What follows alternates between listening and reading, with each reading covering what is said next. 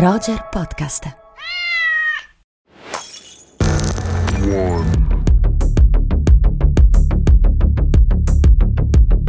Oh, eccoci finalmente a parlare del film preferito di Simon. Oggi parliamo di Mank, che dell'ottetto dei candidati è quello che ha ricevuto più nomination, ben 10 Malvi. E come e non detto le tu, solite 6, non e le non le solite solite 6 sei. che vediamo sempre. Poi probabilmente di queste 10 credo ne vincerà ben poche, soprattutto quelli diciamo un po' più tecnici, ma lasceremo poi il- l'onere della predizione al nostro Chimento. E però sì, indubbiamente dell'ottetto è il film che, che preferisco. Tu no? No, no, vabbè, eh, eh, c'è un gioco, dovete sapere, c'è un gioco tra di noi ehm, per cui Simone aspetta da un sacco di tempo di, di fare questa puntata, quindi oggi Sì, no, sono contenta anch'io di parlarne. Aspetto da, da gennaio, e infatti non mi ricordo più niente del film, non so più cosa dire, ma eh, qualcosa ci inventeremo. Allora, intanto sigla e una clippettina tratta da Mank di David Fincher. Roger presenta Rubik, storie che ci riguardano. Un podcast di Malvina Giordana e Simone Spoladori.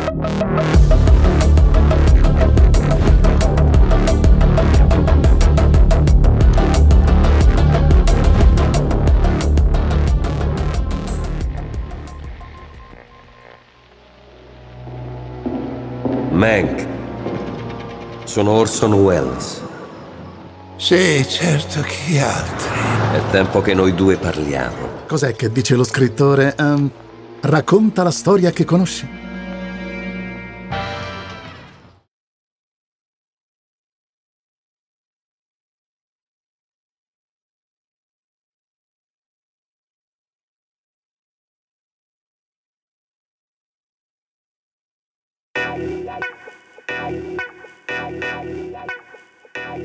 Mank di Fincher affronta un capitolo della storia del cinema molto controverso che, diciamo la verità, appassiona molto eh, alcuni storici del cinema, non appassiona più di tanto noi, questo possiamo dirlo, che è la paternità della sceneggiatura di uno dei film considerati tra i più grandi della storia del cinema, no? Sai quando si fanno quelle oziose top 5 e top 10 su quali sono i più grandi film della storia del cinema, Quarto Potere c'è sempre.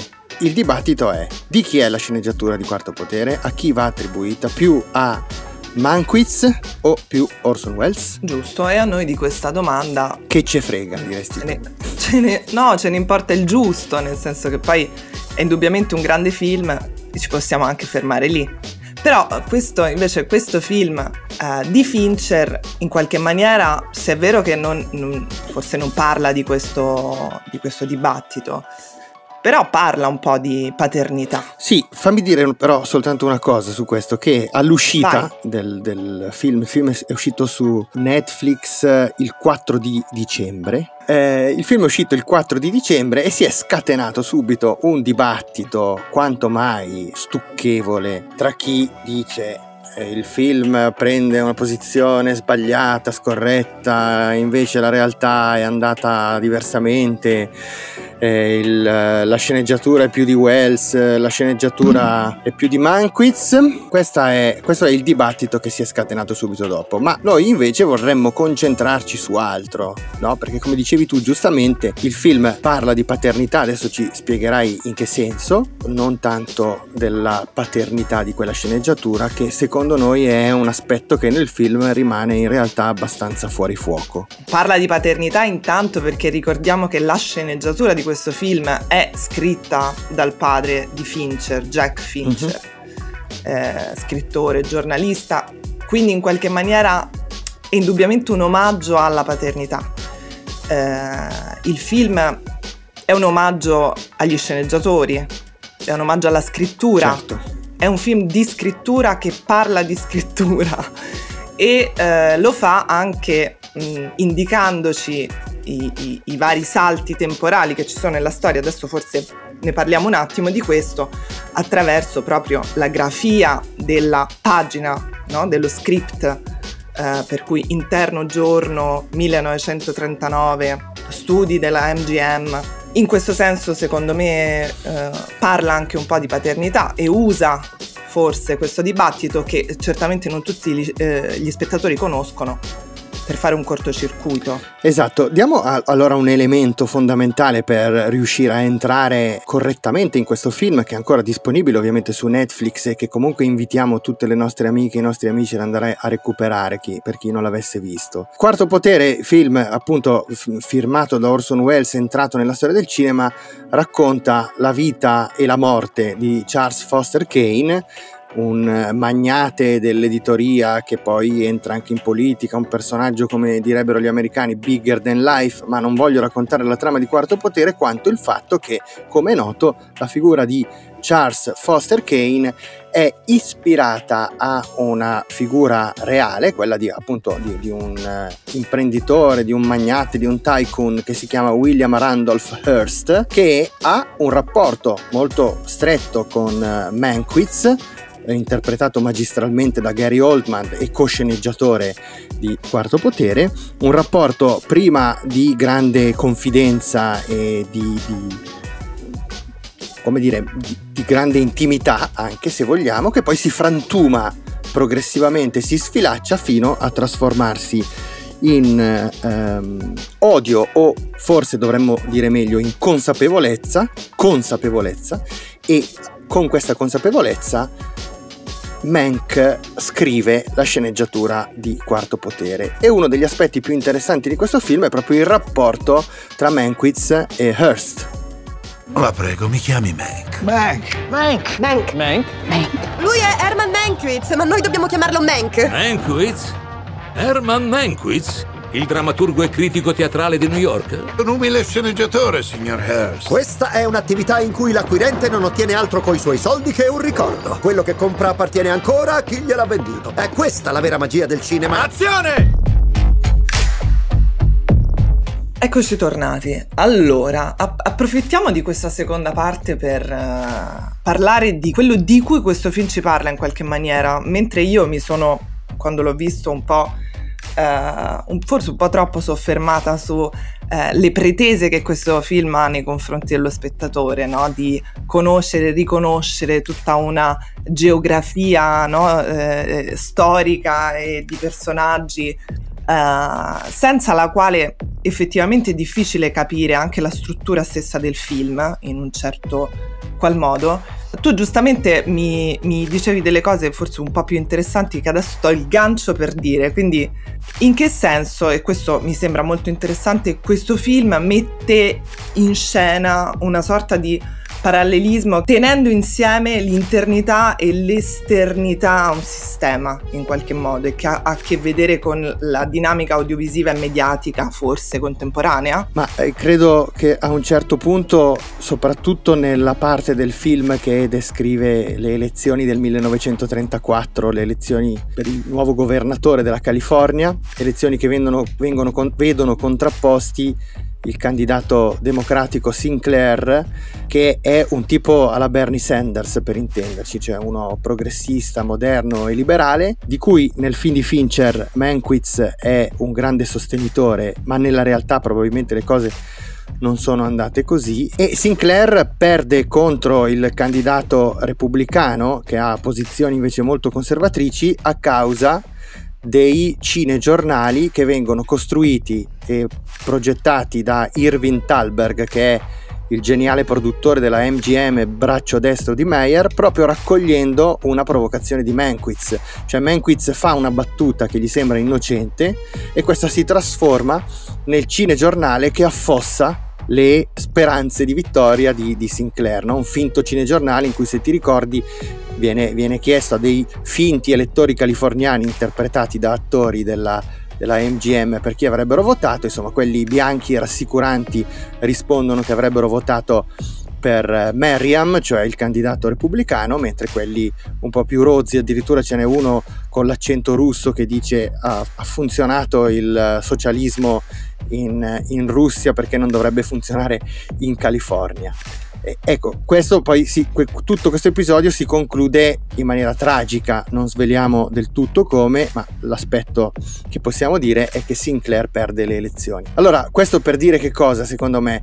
Che il film almeno per quello che, che, ci ho colto io, cioè quello che, che, mi ha riguardato in questo film, è stato una sorta di richiamo a quanto sia in realtà pericoloso e complesso l'impatto sull'immaginario del cinema e di tutti i media visivi rapidi, no? un potere per certi versi incontrollabile, soprattutto nell'era in cui si incrociano le piattaforme e i social media dietro a quelle decine di icone colorate finisce per nascondersi un universo che ha dei risvolti tutt'altro che innocenti e Mankiewicz approccia questo universo inizialmente in maniera totalmente eh, inconsapevole e leggera e poi si rende conto che, eh, che, che, quella, che quell'innocenza sostanzialmente non esiste.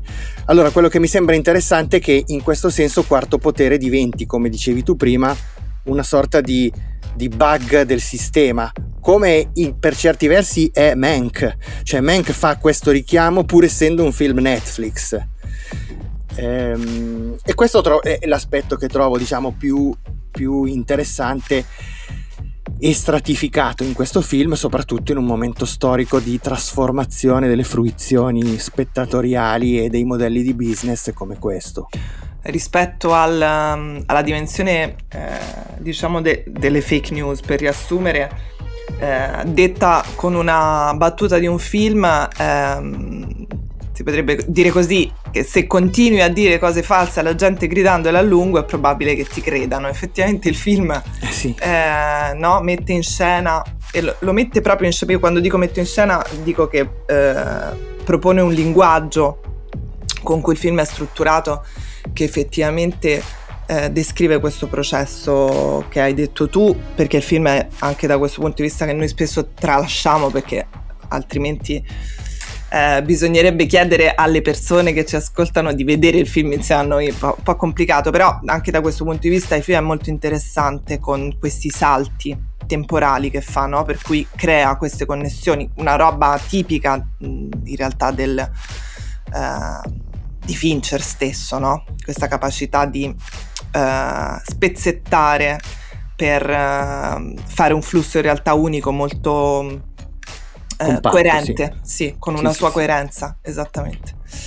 Eh, e, e, utile anche forse a ricomprendere questa storia del, degli anni 30 e prima parte dei 40 eh, in, questa, in, questa, chiave qui, un, come un, sì, un bug diciamo fuori dalle, dai microfoni e trovo che su questo il pregio sia quello di, di, sollevare tanti interrogativi che poi sono puntati e rivolti verso la nostra contemporaneità e verso le nuove strutture capitalistiche del, che caratterizzano eh, lo show business e l'era delle piattaforme senza dare risposte. Quindi apre una serie di interrogativi e ci lascia appesi a queste, a queste riflessioni. Quindi allora possiamo chiudere dicendo che anziché essere un film sulla paternità, come dicevo io all'inizio, è un film sulla filiazione. Sì, è un film sulla filiazione, mi piace, mi piace. Mi piace molto. Per contraddirmi, giusto, sì. Anche, anche, diciamo così. Anche sull'eredità, sull'eredità certamente, no? E su quello che che sì, può sì, scaturirne. Sull'eredità e sulla, e sulla responsabilità che comporta. E però io direi che tutte queste domande adesso andiamo a farle al nostro oracolo. Mr. Chimento. Lei aveva detto 90 giorni, Wells 60. Sto facendo il massimo data la situazione. Ho sopportato il tuo alcolismo suicida, il gioco d'azzardo compulsivo, le tue sciocche storie platoniche. Sei in debito, Herman. Chi ti credi di essere, Manquiz? Tu non sei altro che un buffone di corte, lo sai? Quello che voglio sapere è lei che cosa ne pensa. Un groviglio. Una collezione di frammenti che rimbalzano nel tempo come fagioli salterini messicani. Benvenuto nella mia testa, vecchio mio.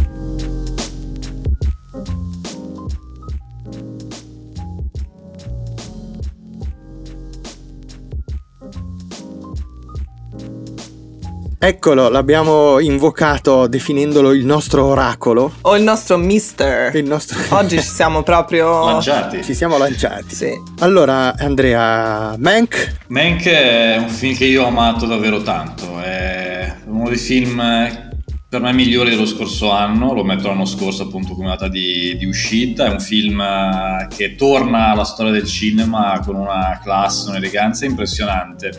Come tanti film di Fincher, che è un regista che me piace davvero tanto, è un film un po' freddo, magari che non arriva ad appassionare, però a livello proprio mentale a me ha coinvolto tantissimo. Ed è un film in cui ci vedo anche tanti spunti di riflessione molto significativi e tanti giochi anche metacinematografici dallo sceneggiatore, appunto papà di, del regista David Fincher, Jack, scomparso diversi anni fa, che in qualche modo ha cercato di farsi, di portare avanti diverse sue sceneggiature a Hollywood senza avercela fatta.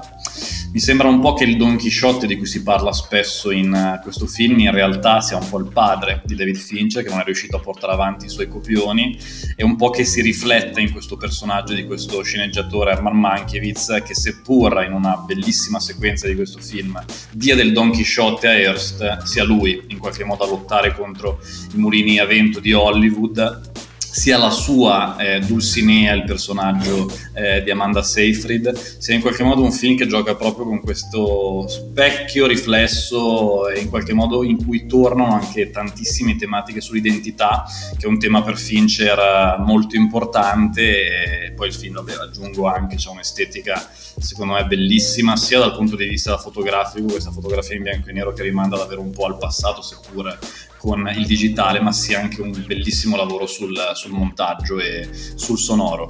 A 10 nomination, ho paura che non ne vinca neanche Infatti, una. Infatti, questa sarebbe stata ah, la domanda successiva. La perché io, eh, anch'io ho dichiarato che dell'Ottetto è il film che ho amato e amo di più, è il film che ha raccolto il maggior numero di nomination. La domanda è quante ne porterà a casa, forse qualcuna di quelle più tecniche. Eh, guarda, a parte che c'è, uno scandalo, possiamo dirlo, cioè non è stata nominata la sceneggiatura di questo film, c'è una cosa allucinante. Certo. Eh, fa parte del la... cortocircuito, no, messo, messo in cioè, piedi.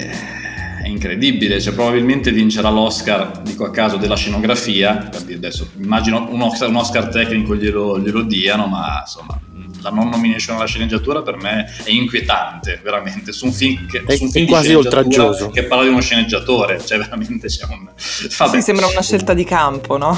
Davvero, davvero, davvero, davvero. Del resto non credo che Fincher sia, come dire, molto amato eh, da quelle parti, insomma, all'Academy e dintorni. Mai vinto un Oscar, aveva avuto altre due nomination, se non sbaglio, per il curioso caso di Benjamin Button e The, The Social, Social Network, Network, però insomma, mh, nella sua carriera ha fatto anche L'amore bugiardo, che secondo me è un altro bellissimo film che non è arrivato alla nomination per la regia, insomma ne ha fatti davvero tanti, anche quest'anno mi sa che andrà male, non vincerà. Sarà un po' alla fine, forse come l'anno scorso, se non ricordo male, The Irishman di Scorsese, tantissime nomination, nessun Oscar.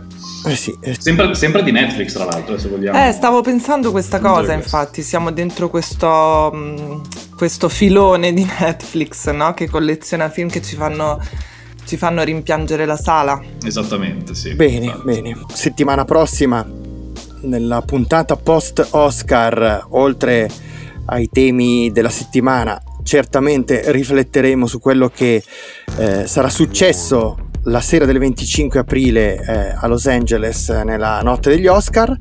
E intanto grazie Andrea per il tuo solito preziosissimo e preciso contributo. Grazie a voi. Ciao e ciao Malvina, ciao a tutte e a tutti quelli che ci ascoltano. Ciao. Ciao. Rubik è un podcast originale di Roger, ideato e condotto da Malvina Giordana e Simone Spoladori. In redazione Beatrice Baccini, Daniela Clerici, Stefania Noiosi, Silvana Maggi e Nicolò Merlini.